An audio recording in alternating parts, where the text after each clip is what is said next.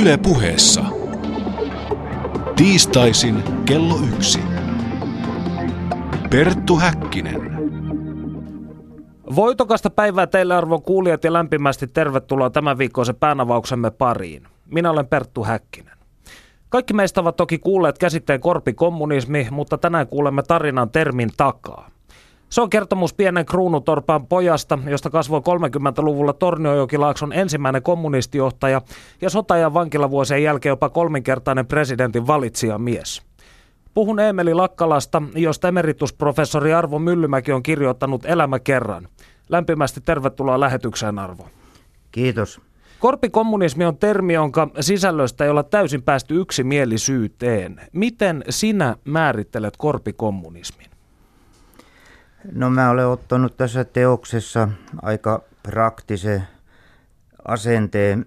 Mä olen luonnehtinut kansalaissodan jälkeen SDP-ulkopuolelle jääneitä vasemmistoryhmiä, joita kutsuttiin äärivasemmistolainen kommunisti tai millä tahansa synonyymellä, kun he myöhemmin organisaationa ammattiyhdistysliikkeeseen jäsentyivät ja perustivat näitä salaisia puolueosastoja. Heistä tuli kommunisteja 230-luvun vaihteessa. He elivät äärimmäisellä seuduilla Suomessa ja loivat tiiviit sosiaaliset yhteydet, organisaatio ja melkoisen päämäärän, jolla oli tarkoitus muuttaa suomalaista yhteiskuntaa. Minä kutsun heitä korpikommunisteiksi, kommunisteiksi, jotka toimivat jo 230-luvulla toisin kuin eräät tutkijat ovat korppikommunisteja luonnehtineet lähinnä sodan jälkeiseksi ilmiöksi. Sinä olet kirjoittanut elämäkertateoksen Eemeli Lakkalasta. Mikä mies oli Eemeli Lakkala ja millainen oli hänen perhetaustansa? Eemeli Lakkala oli Kolarin Venejärven Erämaa kylästä kruununtorppari poika, äärimmäisen köyhissä olosuhteissa elävä. Hänellä oli sisar ja kolme veliä ja hän ansaitsi yhdessä perheen kanssa toimeentulonsa sen aikaisista metsä- ja uittotöistä. Hän oli aika tavalla niin kuin muutkin tämän ajan työntek- työläiset kemiyhtiöiden savottojen, uittojen varassa ja pienten pelkotilkkujen satojen armoilla. Toisin kuin Itä-Lapissa, kommunistiopit eivät sanottavasti tehonneet länsira- länsirajan asukkaisiin ennen ja jälkeen kansalaissodan. Sen sijaan uuden aatteen sanasaattajiksi ryhtyivät 1920-luvulla Kolarin järvikylien asukkaat. Miksi?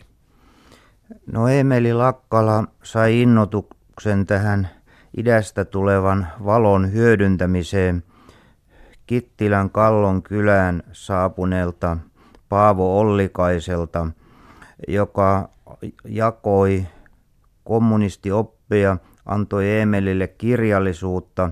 He keskustelivat paljon työmailla. Emeli innostui ja ajatteli, että hän nostaa aikalaisensa ja lähimmäisensä kurjuudesta valoon ja hän ryhtyi talosta taloon viemään tätä ilosanomaa eteenpäin. Emeli oli loistava puhuja, aivan loistava puhuja. Kolarin kiko, kikeroksi myöhemmin kutsuttu. Hän vetosi kansaa, hän oli kansan parista syntynyt ja kasvanut. Aate levisi todella kuin kulovalkea Venejärveltä muihin lähikyliin ja koko Kolariin ja Pellon Orajärvelle saakka miten hän tätä levitti? Siis kävellen tiettömiä taivalten takana ja veneillen? Kyllä, Venejärven kylään todella ei ollut siihen aikaan edes maantietä. Suksilla, veneellä ja kävellen. Mutta hänelle tuli hyvin nopeasti adjutantteja. Esimerkiksi hänen veljensä Evertti oli ammatiltaan hieroja. hänellä oli mahdollisuus talosta taloon aika kätevästi tätä aatetta levittää. Ja sitten nämä mainitsemani suuret savotat ja uittotyömaat, joihin Emeli organisaatio organisoi vuonna 1929 kuuluisan Naamioin lakon kemiyhtiön työnantajavallan murtamiseksi. Lapin itäosiin kommunistiopit kulkeutuivat suoraan Neuvosto-Karjalasta. Kolarista oli kuitenkin jo vuoteen 2029 mennessä muodostunut Torniojokilaakson ainoa äärivasemmistolainen kunta. Niin tämä kiinnostaa minua henkilökohtaisesti, että miten Länsi-Lapin Kolarista kehkeytyy kommunismin keskus. Oliko se pelkästään Lakkalan ja Ollikaisen ansiota? No, Emeli Lakkala oli tietysti tämä soihdun kantaja, mutta Länsi-Lapin Torniojokilakson kommunistit saivat valtavaa apua Ruotsin puolelta. Ruotsin puolen Pajalassa ja erityisesti Huukin kylässä oli paljon suomalaistaustaisia kommunisteja, joihin Emeli loi kiinteät yhteydet ja hänen ensimmäinen yhteytensä oli Eelis Airijoki niminen mies, joka mainitsi syyksi, miksi hän ja Ruotsin Norpottenin kommunistit aatteensa vuoksi taistelivat. Köyhyys, sairaudet ja idästä tuleva valon kajastus kannustivat isääni kommunistiaatteen pariin. Hän osallistui Torniojoki-jakson lähetystöön syksyllä 32, kun oli pakko mennä kerjäämään leipää Tukholmaan Ruotsin uudelta pääministeriltä Pär Hanssonilta. Ruotsalaiset toverit antoivat Emelille ja hänen puolueelle avustusta ja lahjoittivat painokoneen Kolarin kommunisteille, jotta he pystyisivät salaista kiellettyä Kyyhkynen nimistä lehteä järvikyliin Orajärven kylään, Pelloon ja Kittilän kylään saakka toimittamaan.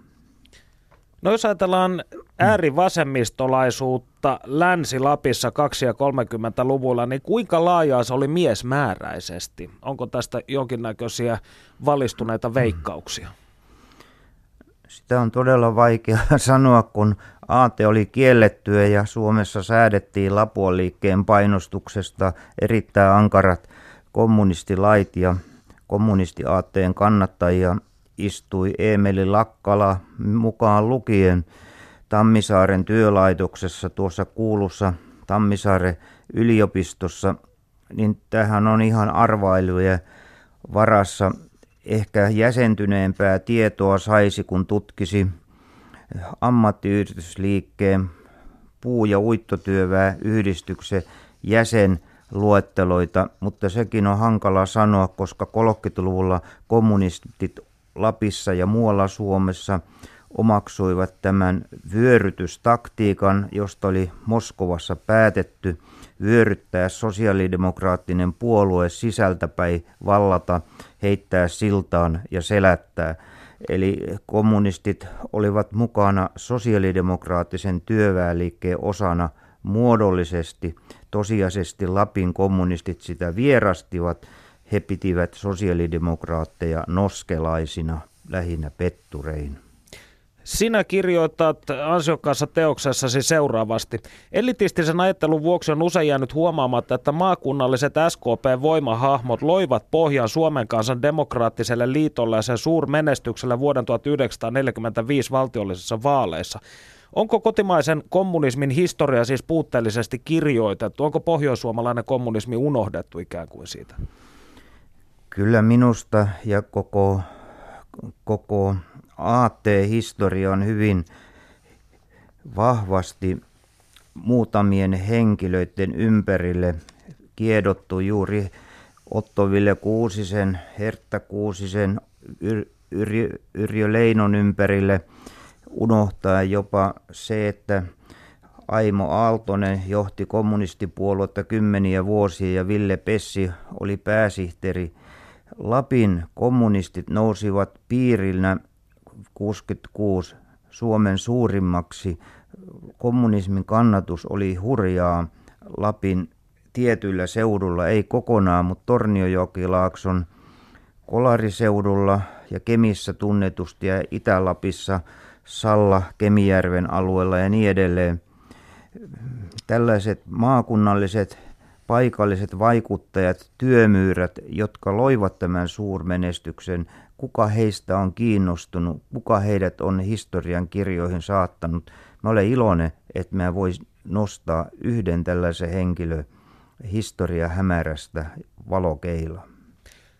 Torniojokilaakson asukkaat eivät olleet kansalaissodan jälkeen pelkästään äärivasemmiston sanasaattajan varassa, koska samoja kyliä kiersivät myös maalaisliiton agitaattorit ja lestadiolaiset saarnan miehet. Millaista on ollut äärivasemmisto ja maalaisliittolaisuuden tai myöhemmin keskustalaisuuden rinnakkaisella Lapin mailla?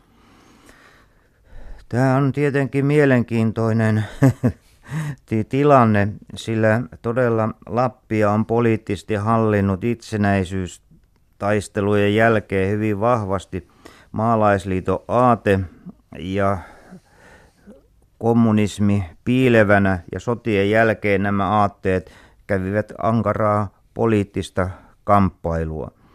Mutta jos ajatellaan Eemeli Lakkala ja hänen elämäntyötään, niin hän oli pragmaatikko, joka teki ja oli pakkokin tehdä yhteistyötä maalaisliiton kanssa, erityisesti kunnallispolitiikassa. Emeli Lakkalalla oli helppo tavoittaa myös lestadiolaisia, sillä hän oli kommunismi, kommunisti, joka koko elämänsä ajan kuului evankelis-luterilaiseen kirkkoon. Aika merkillistä. Monet omaiset olivat omaiset pyysivät Eemeli Lakkalaa puhumaan vainaja haudalla, koska hän osasi ja tunsi vainajan elinpiirin ja osasi sillä tavalla puhua, että se tyydytti jälkeen jääneitä. Minua vielä jäi kiinnostamaan tämä vanhoillis-lestadiolaisen herätysliikkeen ja kommunismin suhde, koska vanhoillis-lestadiolaisuushan eli 20-luvulla juuri kukoistuskauttaa, niin voitko avata näiden kahden aatteen välistä yhteiseloa vielä hivenen? No totta kai vanha lestadiolainen liike vietti juh, juhlansa. Se on viettänyt länsirajalla aina juhlansa, osittain se viettää vieläkin. Kyllähän sen ylivalta oli huomattavaa verrattuna kommunistiaatteeseen, joka oli kiellettyä ja salaista. Et se kommunistiaate eli ja voi kituliaasti 230-luvulla ennen muuta ammattiyhdistysliikkeen sisällä ja tässä sosiaalidemokraattisessa aatteessa ne siltä osin, kun asianomaiset siihen jaksoivat osallistua.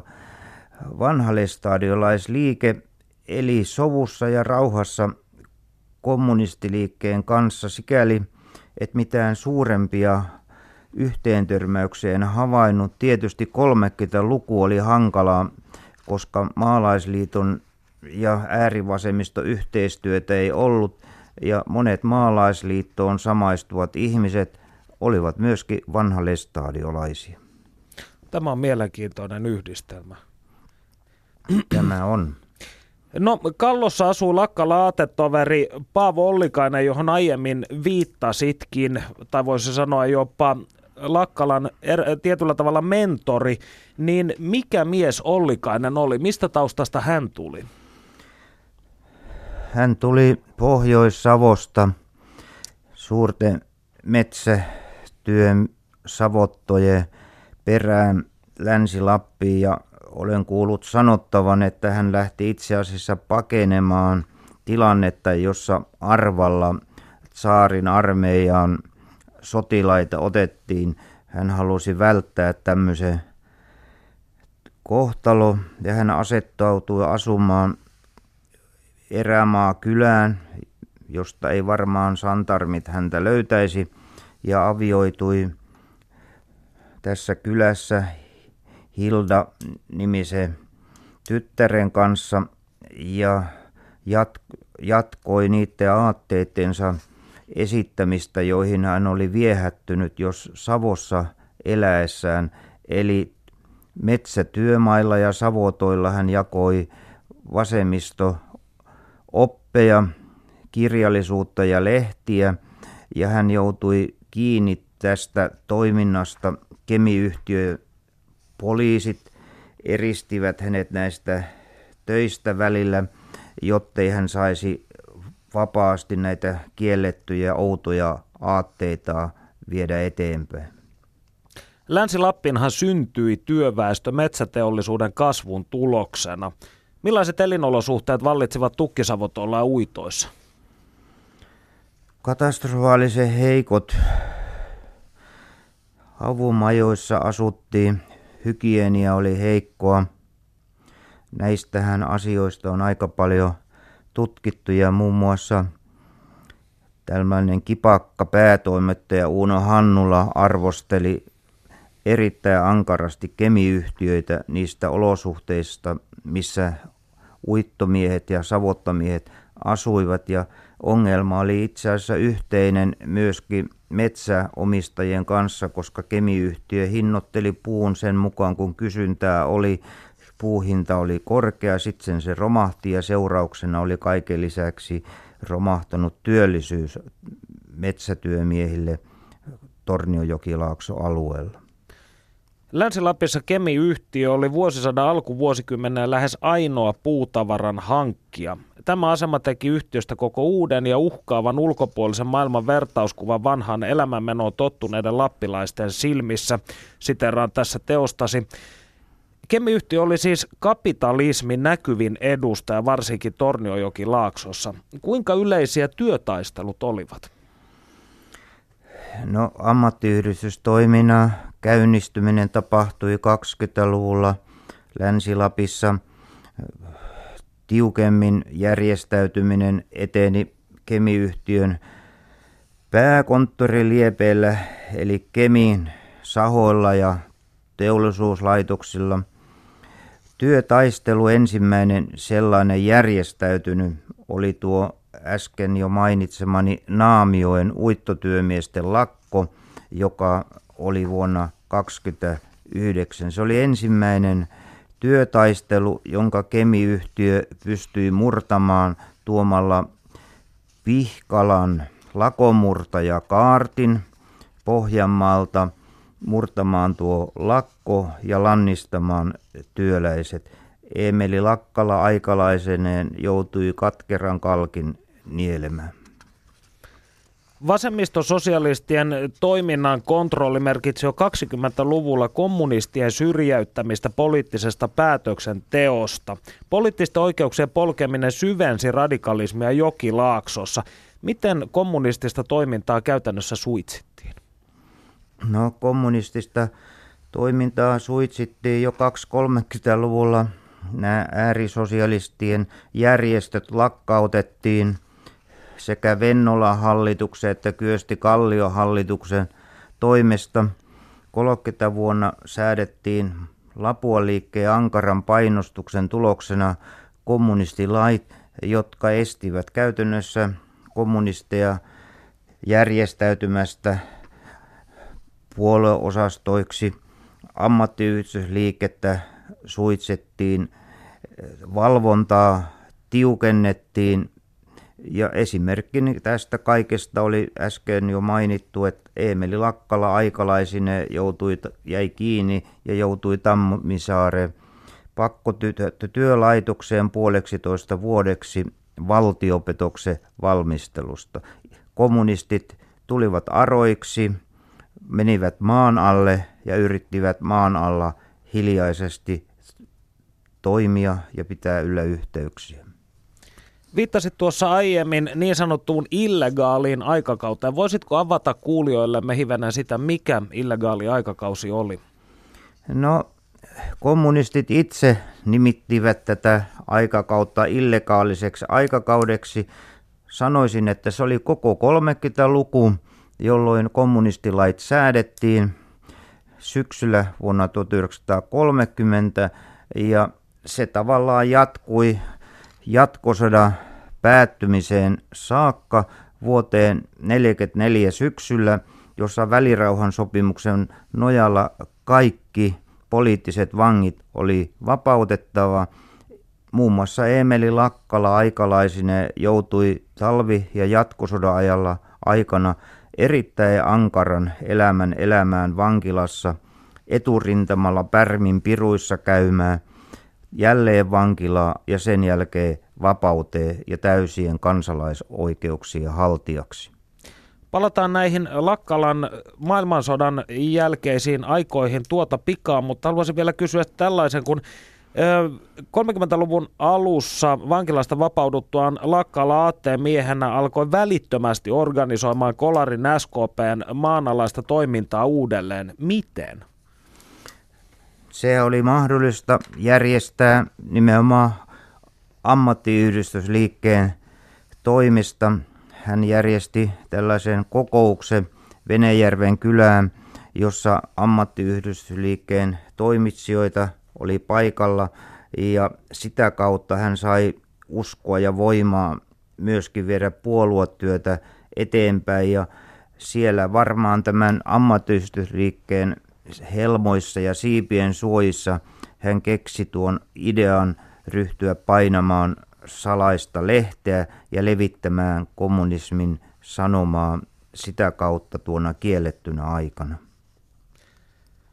Lakkala ei ollut mikään akateemikko, kuten olemme tässä aiemmin jo maininneetkin. Minua kiinnostaa hänen ideologinen taustansa ja, ja aatemaailmansa. Millaisena Lakkala näki kommunismin tulevaisuuden ja mikä oli hänen ideologiansa kova ydin? No varmaan se oli kova ydin, yhdenvertaisempi Suomi ja tämmöinen kansallinen kommunismi, jossa tämmöinen kapitaali harvainvalta ei määräisi. Hän ei ollut jotenkin innostunut tästä Neuvostoliiton kommunistisen puolueen ohjaavasta otteesta Suomen kommunistien toimintaa. Hän oli itse, itse ajattelija ja jonkinlainen reformisti jo varmaan 30-luvulla. Hän otti huomioon, että maassa on muitakin poliittisia voimia ja että kommunismi ja tätä kautta vallankumous pitää saavuttaa demokraattisin keinoin, ei aseiden avulla. Tässä vaiheessa antakaamme vuoro hetkeksi toveri Hieta Nevalle. Perttu Häkkinen. Seuraavaksi sukellamme syvemmälle lappilaiseen sielun maisemaan, pohjoisen työväenliikkeen historiaan ja sen henkiseen tilaan. Filosofian tohtori Ulla Aatsinki on tutkinut väitöskirjassaan Lapin työväenliikkeen radikalisoitumista 1900-luvun alussa ennen ja jälkeen kansalaissodan. Olet itse kotoisin pohjoisesta ja kerrot väitöskirjasi esipuheessa, että lapsuutesi Sallassa vallitsi ihmisten välillä eräänlainen näkymätön raja. Kerrotko hieman tästä, mikä tämä raja oikein oli? Tämä näkymätön raja, mihin mä viittaan, ja sekin kun on poliittisen historian väitöskirja kyseessä, niin tämmöiseen pitkän vuosikymmeniä, vuosikymmenien myötä muodostuneeseen poliittiseen perintöön, siihen, niihin poliittisiin olosuhteisiin, jotka vaikutti sillä paikkakunnalla ja yleensäkin koko Pohjois-Suomessa. Se tarkoitti nimenomaan sitä, että pohjoisessa poliittinen valta oli jakaantunut selkeästi kahden ryhmittymän välille. Eli tämmöistä porvarillista valtaa edusti maalaisliittolaiset, eli myöhemmin keskustalaiset, ja sosialisteja työväenliikkeen valtaa edustivat kommunistit, aikoinaan sosiaalidemokraattien riveissä toimineet ja myöhemmin SSTPn, 20-luvulla SSTPn ja toisen maailmansodan jälkeen SKDL-riveissä toimineet paikalliset asukkaat. Tämä on se näkymätön raja, joka vaikutti monella tapaa, monella tapaa tähän arkeen ja elämään. Lapin kommunisteista on kansansuussa käytetty termiä korpikommunisti ja tässä termissä on hieman pilkallinen ja vähättelevä sävy. Sen on keksinyt sosiologi Erik Allard, jonka mukaan korpikommunismi on lyhyen aikavälin taloudellisia etuja tavoitteleva työväenliike. Mitä olet itse mieltä tällaisesta määritelmästä? No tässä väitöstutkimuksessani kiistän Allardin teorian. Erik Allardhan jakoi kommunismin ö, esiintymisalueet ja tämmöisen kommunismin laadun, tavallaan tämmöisen laadun Suomessa teollisuus ja korpikommunismiksi. Ja tämä teollisuuskommunismi esiintyi Allardin mukaan erityisesti Etelä- ja Länsi-Suomessa, semmoisissa suurissa kaupungeissa ja teollisuuskeskittymissä, kun taas korpikommunismi oli ominaista ja tyypillistä Allardin mukaan Itä- ja Pohjois-Suomen alueen työväenliikkeelle, kommunistiselle liikkeelle. Ja Allard määritteli tämän teollisuuskommunismin piirteeksi pitkän aikavälin taloudelliset tavoitteet, eli että, että tämä työväenliike, ammatillinen ja poliittinen niin suuntaus pidemmälle näissä muun muassa lakkotaisteluissa ja muissaan. muissaan. Ja sitten Allard, yksi tärkeä piirre tässä teollisuuskommunismissa oli Allardin mukaan työväenliikkeen organisoituminen, eli että se oli organisoitunut, sillä oli järjestöt ja se toimi järjestelmällisesti ja myöskin rationaalisesti. Ja Allard korosti myös sitä, että tällä teollisuuskommunismin alueen kommunisteilla heillä oli poliittinen perintö.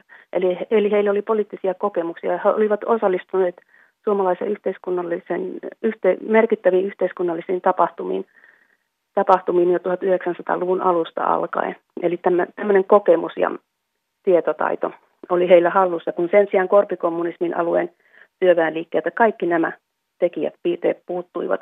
Alladin mukaan he tosiaankin tavoittelivat tämmöistä lyhyen aikavälin taloudellista hyötyä, eli käytännössä menivät lakkoon yksi, kaksi, jotta saisivat, saisivat nopeasti jotain taloudellista etua. Tässä tutkimuksessa niin mä kuitenkin olen päätynyt näihin tuloksiin, että tämmöistä jakoa teollisuus- ja korpikommunismin välillä ei voi tehdä, tehdä sillä tuota, ää, sekä että kommunismin syntymekanismi ja juuret itse asiassa ovat aivan samankaltaisia eri puolilla Suomea. Ja tämmöisen radikaalin työväenliikkeen juuret ja syntymekanismi ovat samanlaisia eri puolilla ju- Suomea. Korpikommunismi-termissä on tosiaan hieman negatiivinen sävy, mutta käyttivätkö pohjoisen kommunistit itse tätä termiä vai oliko se tosiaan pelkästään pilkkanimi?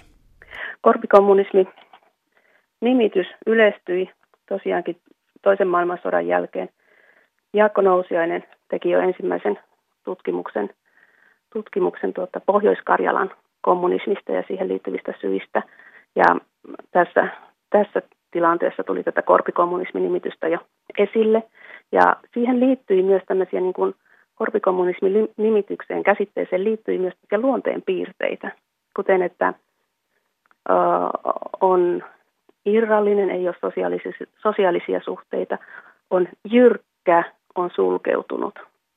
Eli, eli tässä, tässä, jos niin kuin katselee näitä määritelmiä, niin kukapa haluaisi, että, että häntä määriteltäisiin tämmöisten ominaisuuksien mukaisesti. mukaisesti että, ja myöhemminhän tämä korpikommunismin nimitys yleistyi sitten tämä Allardin teorian mukaan, ja sitähän on hyvin laajalti käytetty, erityisesti mediassa, mutta myös tieteellisessä tutkimuksessa. Ja mun mielestä vielä tänäänkin viitataan johonkin korpikommunismiin, kun pikkusen ehkä halutaan kuitata, ettei sitä kannata niin vakavasti ottaa, niin siitä on tullut sellainen käsite, että se ei ole niin vakavasti otettava poliittinen mielipide, jos se voidaan leimata korpikommunismilla. Myös työväenliike sisäisti tämän jaottelun korpikommunisteihin. Ei niinkään puhuttu teollisuuskommunisteista, mutta puhuttiin korpikommunisteista. Eli sitä on myös käytetty tavallaan myös työväenliikkeen sisällä tämmöisenä pilkkanimityksenä tai tämmöisenä, jolla mitätöidään esityksiä ja ajatuksia. Perttu Häkkinen. Siirrytään seuraavaksi tutkailemaan sitten niitä tapahtumia, jotka muokkasivat lappilaisen työväen henkistä tilaa. Lapissahan on paljon erämaata ja ihmiset ovat asuneet siellä kaupunkien ulkopuolella aina varsin väljästi. Kuinka työväenliike sitten levisi harvaan asutussa Lapissa?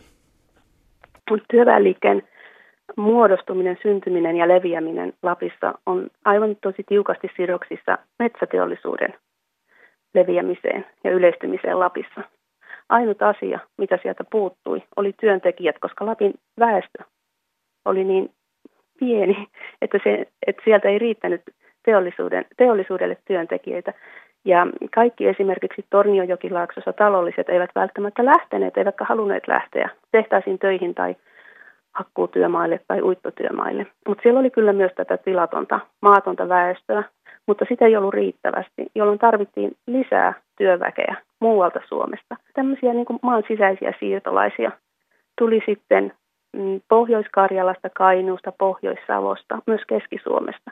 Eli aivan, aivan sunnuntaisin näiden eteläisempien maakuntien kirkoissa papit Jumalan palveluksen jälkeen ilmoittivat, siellä oli sellainen tilaisuus, jossa ilmoitettiin paikallisia asioita, niin lukivat, ilmoittivat näitä metsäyhtiöiden lähettämiä rekrytointiilmoituksia. Ja tätä kautta nämä Karjalan Savon nuoret miehet saivat tietää, että pohjoisesta on työpaikkoja ja he lähtivät sinne Savotoille töihin. Lappilaisten sielusta kilpailevat myös raittiusliike ja herätysliikkeet lestadiolaisuus etuunenässä, mutta millainen oli sitten lappilaisen työväenliikkeen suhde esimerkiksi raittiusaatteeseen ja uskontoon? Lappilainen työväenliike varmaankin jakoi tämän työväenliikkeen käsityksen raittiudesta, raittiuden niin kuin merkityksestä ja hyvyydestä, mutta itse tämmöistä raittiusliikettä joka oli hyvin voimakas eteläisemmässä Suomessa 1890-luvulla, niin se ei siinä mittakaavassa yltänyt aivan pohjoiseen Suomeen. Näissä suurimmissa kaupungeissa, Kemissä ja Torniossa, oli raittiusliikettä jonkun verran ja sitä toimintaa, mutta itse asiassa tämä työväenliike oli se ensimmäinen suuri tämmöinen yhteiskunnallinen kansan, poliittinen kansanliike, joka aloitti toimintansa Lapissa.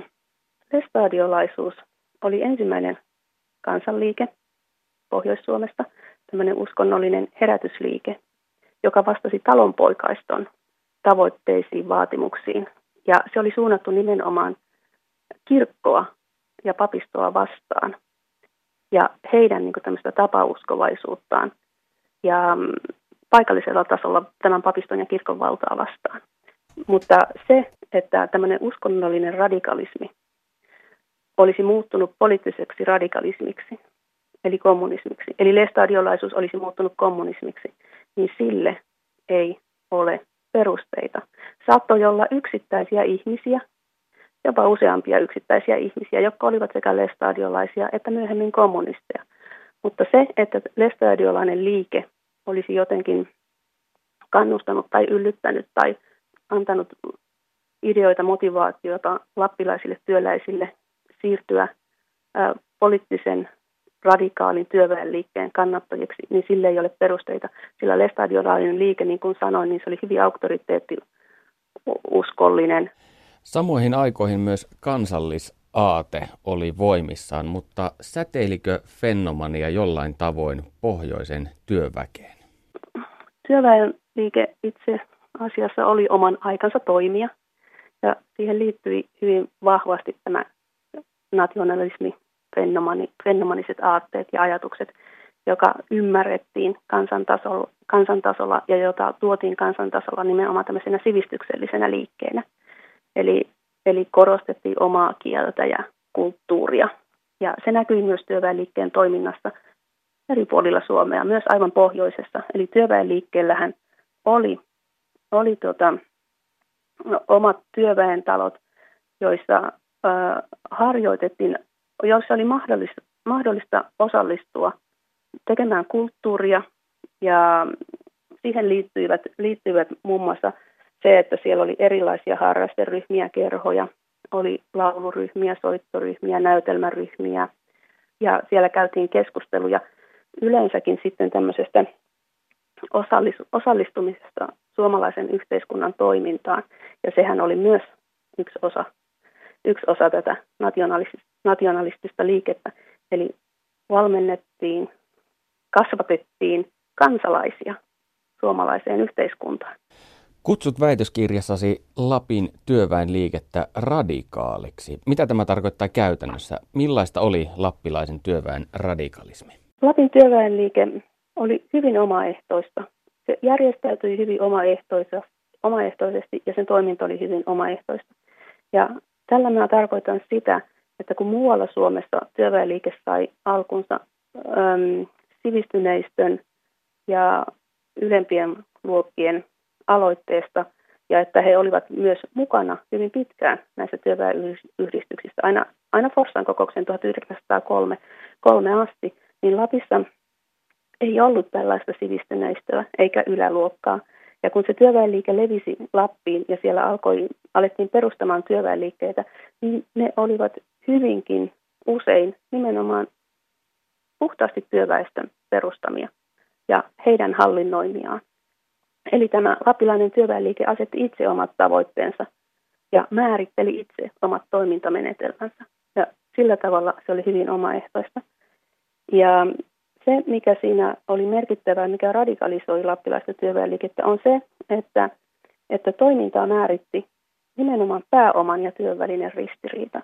Koska Pohjois-Suomessa ei ollut si- siinä määrin maataloutta, ei ollut suurtilallisia, ei ollut aatelistoa, eikä sitä myötä myöskään sellaista torpparilaitosta, mikä Etelä-Suomessa.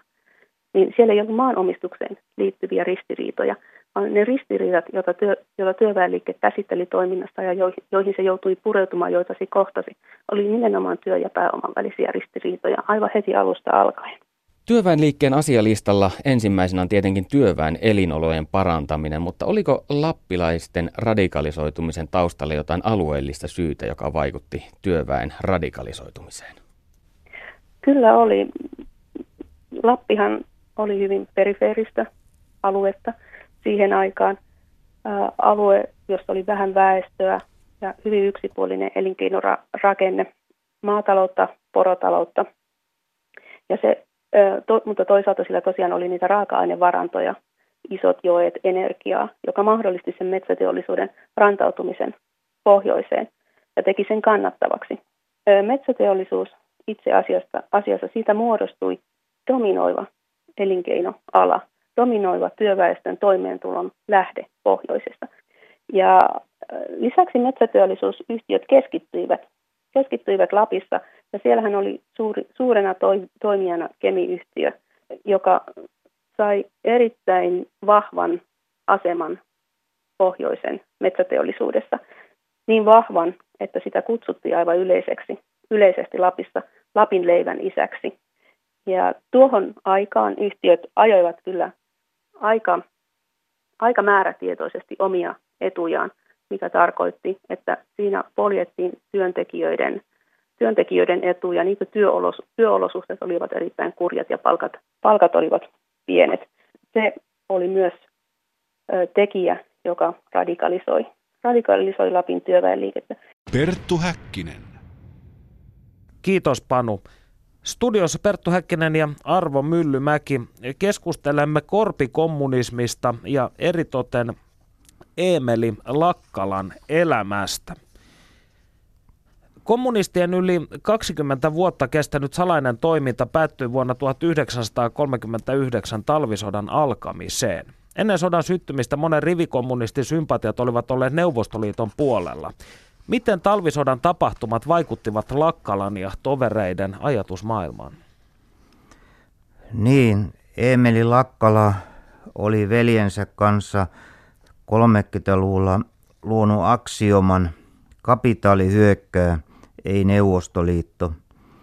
Neuvostoliiton hyökkäys talvisodan sodan aloittamisessa järkytti Emeli Lakkalan ja hän kun joutui talvisodan ennen pidätetyksi ja turvasäilöön, köyliöön, antoi ehkä varomattomuuttaan salaiselle poliisille Valpolle lausunnon, jossa hän jyrkin sanakäänteen tuomitsi Neuvostoliiton hyökkäyksen. Talvisota oli vaikea pala jälkikäteen ajatellen kommunisteille, koska monet kommunistit halusivat unohtaa talvisodan. He puhuivat mielellään, niin kuin Neuvostoliittokin, jatkosodasta ja siihen liittyvästä syyllisyydestä. Ja se oli ymmärrettävää ehkä kolarin näkökulmasta sen vuoksi, että jatkosodan yhteydessä Kolarista lähti ennätyksellinen määrä miehiä, asekuntoisia miehiä metsäkaarti. Miten Lakkalan suhtautuminen Neuvostoliittoon vaihteli vuosikymmenten aikana?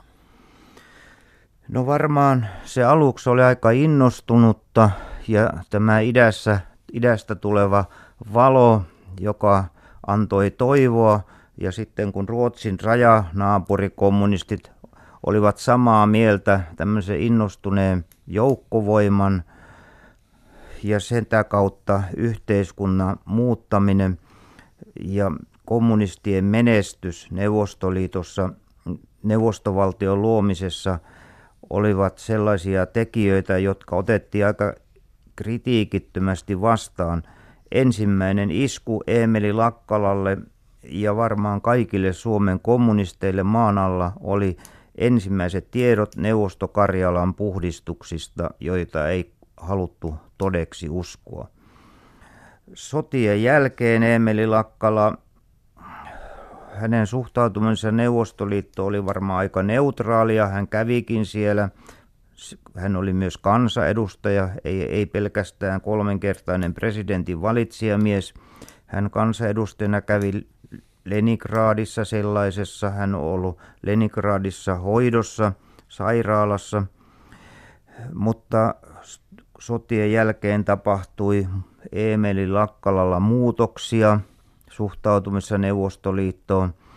Ensimmäinen muutos tietysti oli se, että Nikita Rutse paljasti 50-luvun puolivälin jälkeen Stalinin rikokset. Tapahtui 56 Unkarin kansannousu, mutta erityisesti iäkkällä iällä Tsekkoslovakia miehitys etäännytti Emeli Lakkalan aika tavalla tämmöisestä ylikansallisen kommunismin hyväksymistä. Hän suhtautuu jyrkän kielteisesti Tsekkoslovakian miehitykseen. Eli voisi sanoa, että hänen suhteensa neuvosto Venäjään eli jatkuvasti. Kyllä, niin kuin tässä kerran sanoin, Emeli Lakkala oli kansallinen kommunisti – hän oli isänmaallinen kommunisti. Hän katseli asioita siten, että kaikki mitä idästä tuli ei ole hyväksyttävää eikä Suomessa tarvi sitä apinan lailla matkia. Viittasit aiemmin myös Lakkalan vaiheisiin toisen maailmansodan aikana, talvisodassa ja jatkosodassa, niin voisitko tarkemmin eritellä, mitä silloin tapahtui? No, kuten kommunistit no, ja vasemmistososialistit muutkin, ennen talvisotaa Emili Lakkala vietiin Köyliön turvasäilöön, vapautettiin talvisodan päätyttyä. Hyvissä ajoin ennen jatkosodan alkamista Emeli vietiin uudelleen turvasäilöön aikalaisineen Köyliöön. Ja joku Suomen armeijan päämajassa keksi on epäselvää, kuka tämän päätöksen lopulta teki. Perustetaan Nikke Pärmin pataljoona, johon sijoitetaan kaikki kommunistit ja Suomen Neuvostoliitto ystävyysseuran aktiivit. Sellainen seura oli perustettu 40 Mauri Ryömän johdolla, eli ryömäläiset tähän pataljoonaan, plus rangaistusvankeja – ja lähetetään ne itärintamalle Nikke Pärmin johdolla taistelemaan. Emeli joutui itärinta, Itä-Karjalaa taistelemaan, haavoittui ja pelastui tätä kautta, mutta lähes sata kommunistia ja ryömäläistä tiesi, että vastassa on majuri Vallin pataljoona Suomen heimolaisia ja he karkasivat naapuripuolelle, kun tämä katastrofi tapahtui ryömäläiset ja kommunistit vedettiin etulinjasta pois. Emeli lähetettiin aikalaistensa kerran työleireille Itä-Karjalaan, joiden pohjakosketus olosuhteiden ja ruoan kanssa oli Säämäjärven työleiri ja sen kammottavista olosuhteista on säilynyt Valpon etsivän tekemä salainen muistio, joka on nyt julkinen – Emeli. Mitä siinä kerrotaan? Siinä kerrotaan, että työleiriläisillä on niin nälkä, että he joutuvat kesällä henkinsä pitemiseksi syömään sammakoita ja käärmeitä. Että tällaista ei voi, voi jatkaa. Ja niinpä Emeli vapautettiinkin työleiriltä 42 elokuussa ja hän kuvitteli pääsevänsä Venejärvelle, mutta hänet pidätettiin yllättäen kuulusteluja varten. Pidätettiin, koska Valpolla oli tietoja, että Emeli oli ollut kiellettynä illegaalisena aikana Torniojokilaakson kommunistijohtaja. Hän kielsi sen jyrkästi, mutta Valpon kuulustelijat esittelivät hänelle metsäkaartilaisten tunnustuksia. Metsäkaartilaiset olivat kiinni jäädessään laverrelleet peläten kuolemanrangaistusta, kuka oli heidän johtajansa. Ja myöskin eräs kemiläinen kommunisti oli ryhtynyt Valpon vasikaksi. Tämä ilmenee Kimmo Rentolan teoksesta. Ja Emeli oli pakon edessä myöntämään, että kyllä hän on organisoinut salaisen puoluetoiminnan Kyyhkysen lehde ja Torniojokilaakson kommunistijohtaja hän on. Salaisessa oikeudenkäynnissä hän sai viiden vuoden kuritushuonetuomio. Sitä hän ei koskaan omaisilleen sanonut, ja kun dokumentit olivat salaiset, sitä oli niin vaikea tietääkään. Minä kuitenkin pyysin korkeammalta oikeudelta pari vuotta sitten lupaa perehtyä näihin asiakirjoihin, ja korkein oikeus ystävällisesti poisti noista asiakirjoista, asiakirjoista salassa pito velvoitteen ja antoi minun tutustua näihin asiakirjoihin vähemmän kaunista korpikommunistien historiaa. Sen jälkeen, kun hän oli kuritushuoneessa ollut toist, puolitoista vuotta, loppui jatkosota ja Emeli Lakkala poliittisena vankina käveli Riihimäen keskusvankilasta ulos vapaana miehenä. Ja on aika hauskaa, että siihen aikaan sisä, ministeri ei tehnyt tietokoneella naputellen päätöksiä eikä sihteerikään. Sisäministeri von Born on tehnyt kynällä kirjoittaen päätökset, jossa ilmenee ketkä vapautetaan poliitteista vangeista ja luettelon löysin onneksi kansallisarkistosta ja siellä lukee Juha Emil Lakkala. Viittasit tuossa aiemmin siihen, että jatkosota jakoi pahasti äärivasemmiston rivejä. Viittasit myös metsäkaartiin, niin voisitko tässä vaiheessa hivenen selventää kuulijoillemme, mikä metsäkaarti oli ja millaista heidän elämänsä oli? Jatkosota todella jakoi pahasti kommunistien rivejä koko maassa. Rintamalle lähtöä epäiltiin sen järkevyyttä ja se velvollisuutta. Metsäkaartilaisiksi sanottiin sellaisia miehiä, jotka lähtivät piileskelemään lähimetsiin ja tässä tapauksessa ihan Ruotsin puolelle saakka, jotta vapautuisivat rintamalle lähdöstä. Tämä ei ole sinänsä kolarilainen ilmiö, vaan koskee myöskin esimerkiksi Tampereen seutu aika, aika vahvasti. Osa kommunisteista lähti eturintamalle, niin kuin talvisodassakin. Tarkoituksena oli vapauttaa luovutetut alueet. Karjala, Salla täällä, kipeä asia täällä pohjoisessa – ja sitä kautta he olivat enemmistö kommunisteja, uskollisia valtiovallalle ja valmiita isänmaata puolustamaan. Toiset katsoivat, että tuo on tarpeetonta ja he valitsivat piileskely ja pakoilu metsäkaartiksi kutsutun elämäntavan. Onko yhtään arviota, kuinka paljon metsäkaartilaisia tuolta Kolarista ja Länsilapista, kuinka paljon heitä oli? Kyllä heitä viitisenkymmentä kolarista oli. Ympäristökunnista hyvin vähän, Kittilästä, Kelon tekemän kylästä ja Muoniosta. Ihan kolariin rajoittuvassa kylissä harvakseltaan, mutta kyllä metsäkaartilaisten ylivoimainen enemmistö oli Kolarin alueelta, Kolari Järvikylistä, juuri sieltä, missä kommunistiaate oli kukoistanut. Miten heidän käytännön elämänsä ö, sujui? Onko tästä jonkunnäköistä tietoa? Kyllä sitä on tutkittu aika paljon ja on vielä aikalaisia ja aikalaisten lapsia, joilla on ihan konkreettistakin tietoa. Esimerkiksi mä haastattelin 87-vuotiaista Ruotsin kansalaista, joka muisti nämä metsäkaartilaiset eh, Ruotsin puolen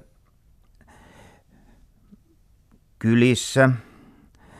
Ja heillä oli omat auttajansa Ruotsissa, he asuivat korsuissa ja joillakin oli sukulaisia. Ruotsin valtio oli tosi haluton palauttamaan metsäkaartilaisia Suomeen.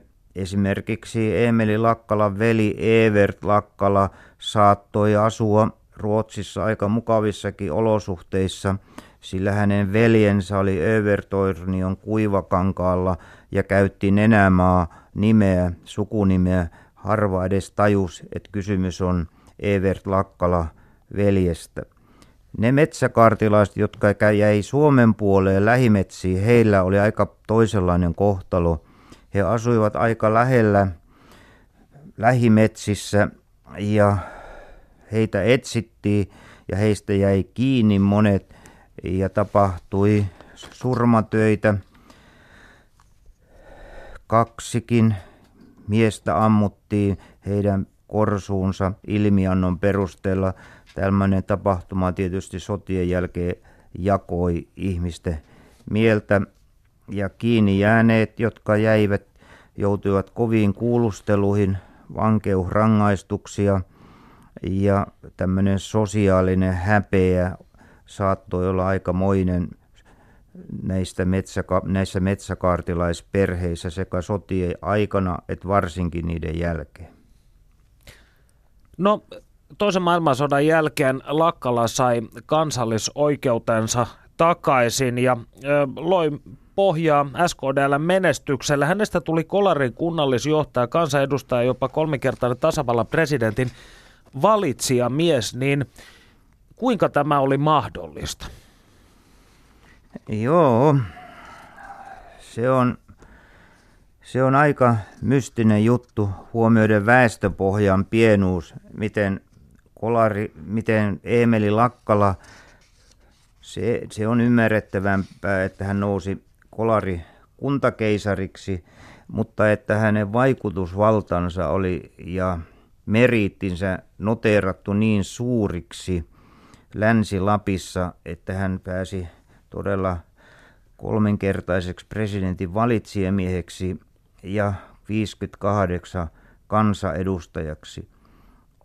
Oletettavasti, koska hän toimi Kolarin edustajana vähän joka paikassa, kun katselee hänen ansioluetteloaan 52, niin hän oli kaikissa maakunnallisissa julkisissa toiminnoissa mukana, kuten edustajana Lapin maakuntaliitossa, edustajana Torniolaeksun kuntain toimikunnassa. Häne, hän oli osuuskauppamies. Hänellä oli lastenkoti yhteyksiä ja koska hän oli itse käynyt kun kiertokoulu, hän oli koulutuksen tukija ja Länsi-Pohjan kunna, kunta- ja ammattikoulu liittovaltuustossa kolariedustajana. Hänen karismansa oli niin valtava, että toverit nostivat hänet johtajaksi ja henkilöominaisuuksillaan, puhujan lahjoilla ja vakuuttavuudellaan hän nousi ihan valtakunnan tasolla päätöksiä tekemään. Olet todennut myös, että elämänsä viimeisinä vuosina, siis 70-luvulla ja 60-luvulla, niin Lakkala näki ideologiansa haalistumisen. Pettyykö hän jossain määrin siis kommunismiin ennen kuolemaansa? Kyllä niin voi sanoa. Hän näki ideologinsa haalistumisen siinä, että puoluetta repivät nämä linjariidat ja Emeli oli valinnut kaikkien kolarilaisten kommunistien tavoin niin sanotun enemmistön linjan, eli saarislaisten linjan, ja hän ei voinut hyväksyä tällaista jyrkkää kommunistiaatetta, joka, jota Moskovasta tuettiin. Ja kuten sanoin jo kerran... Eli hän oli kielteinen, suhtautui kielteisesti esim. taistolaisuuteen. Hän suhtautui erittäin kielteisesti taistolaisuuteen. Ja siitä mä olen niin kuin ottanut pari esimerkkiä tähän teokseen. Ensimmäinen oli saksalaissotilaiden hautamuistomerkin pystyttäminen 63 Rovaniemen Norvajärvelle ja toinen tapahtuma oli Tsekkoslovakian miehitys. Näistä Emelin poikkitelon asettumisista lainausmerkeistä seurasi se, että Emelin elämäntyö varmuuden vuoksi SKPn kaikkitietävässä sihteeristössä minun mielestä halvennettiin kolmantena päivänä tammikuuta 1964. Lopuksi vielä yksi kysymys. Kirjoitat seuraavasti. Itsenäinen Suomi kehittyy ja modernisoituu länsimaiseksi demokratiaksi vuosikymmenien taaperuksessa, johon sisältyy useita kipupisteitä. Korpikommunismi oli osa tätä prosessia. Onko korpikommunisteja tai heidän jälkeläisiään enää mielestäsi olemassa? Voidaanko Esko Juhani Tennilä laskea esimerkiksi korpikommunistien jälkeläiseksi?